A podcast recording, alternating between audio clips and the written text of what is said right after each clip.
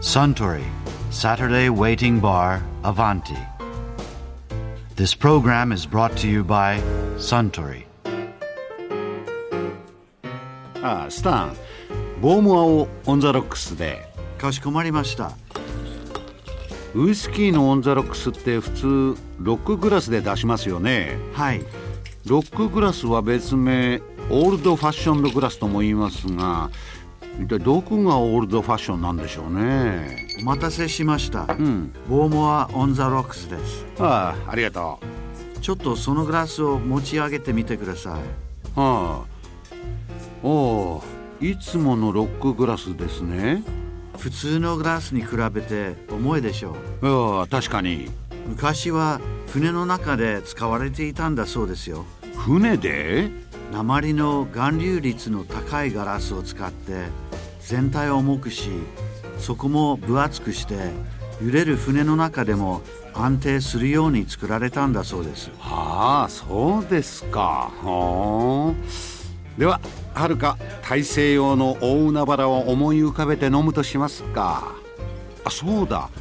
オールドファッションドグラスといえば以前作家のジョー荒木さんがこんなお話をされていましたね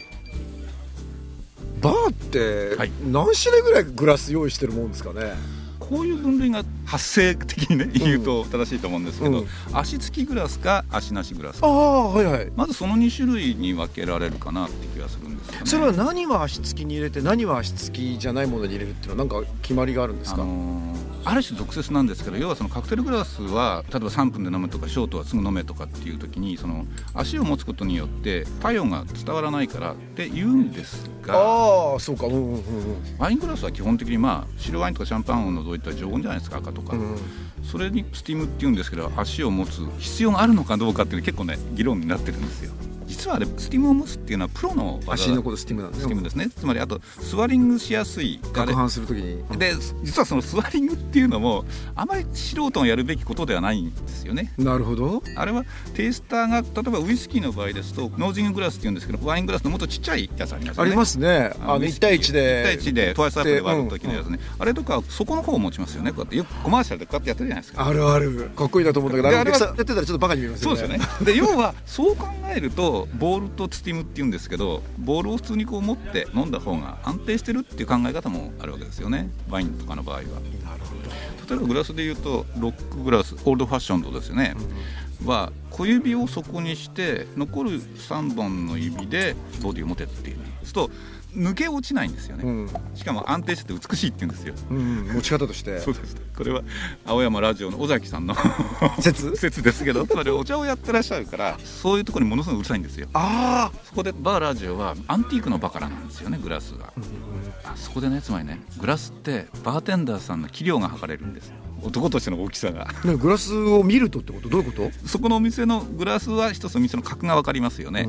例えばアンティークのグラスって3万とか5万とかするじゃないですか、はいはいちょっと割っちゃった場合どうするんですかって言ったら、いやそれはこちらの責任ですつまりお客様の酔ってる具合を見抜けなかったこちらのバーテンダーのミスだって言うんですよ、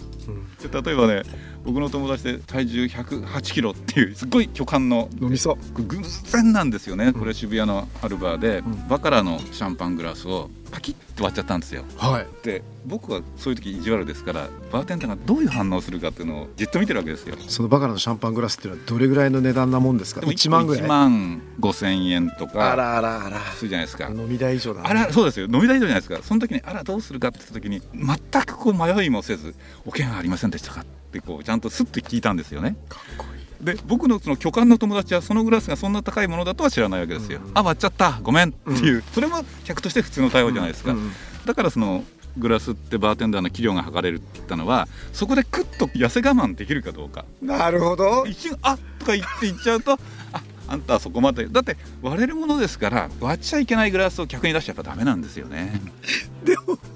も気持ちばかりじゃないですかお客がバカラ割った時にそうあっていうバーテンダーちょっとラブリーですねそうそうそうそうだからものすごく悪くなったら一生懸命あもうちょっと飲もうもうもうちょっと頑張って飲もうと かって言ってね一生懸命なんか感情の売り上げにね協力するんですけどねそういう時は面白いただグラスのやっぱりその時も話したんですけどいいのは割れるからだろうやっぱりそのやっぱ儚さがやっぱりどんなに思いを込めても割れるから美しいんだっていう美しいですねそうですね恋はいつか冷めるからこそ美しいみたいなことですねそうなんですよね伺いたいのは、はマティーニをウイスキーのロックグラスに入れて飲んだりもしなければ今言った足のあるグラスにウイスキーを入れて、うん飲んだりもしないじゃないですか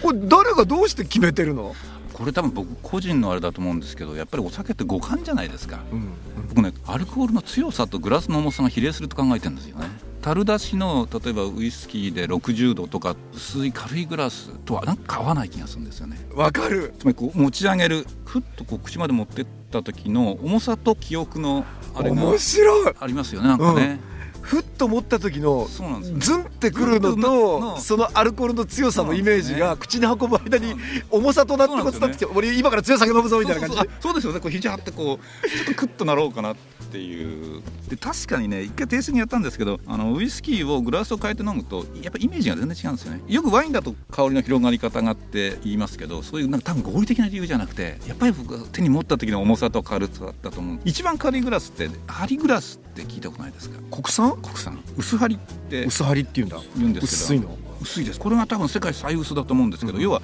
電球を吹く技術あ面白いあれをグラスに使ってるんですよねでそれはまあ日本製なんですけど薄くて丈夫で高くて有名なのは何回もね例えば結婚祝いとか出産祝いとか人にはプレゼントしてるんですけど自分では割った時のショックが大きすぎて買えないグラスっていうのがあって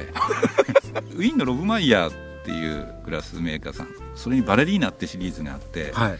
バレリーナがこう塔でこうふっと立ったようなつまりスティンがちょっと長いシャンパングラスがあるんですよねでそれでこのバレリーナっていうシリーズってあまりにも有名なんですけどでそこはその仮グラスっていって鉛が含まないクリスタルなんですよだからすごく薄くて軽くて粘りがあるんですよだからねバカラより高いんですよ 普通バカラとか三類とかまあ、リーダルが一番ね普通のワインですと有名なんですけどロブマイヤーはやっぱりねちょっとうるさいやつに送るにはロブマイヤーってどこ見てわかりますそこ見てわかんないロブマイヤーって書いてあり ますでちょっとイケてるなってグラス見てこうやってパッと見て「おロブマイヤーですな」って言っいうのは一軒だけバーでありましたでそれはとっても喜んでくれましたえねどこどこあの銀座のジャルあジャルホテルはい8丁目の隣にバーいっぱいありそうですあの辺そりうなんですよえでも一軒だけご存知なんだよジョーさんが初めてそこだけでしたね6万円使ってたのはまあそっか割れたら大変だからなんだそれは言われたらやっぱりなんとなく「お客様大丈夫ですか?」っていう時に「おおお客様」っていう 感じになるかもしれませんね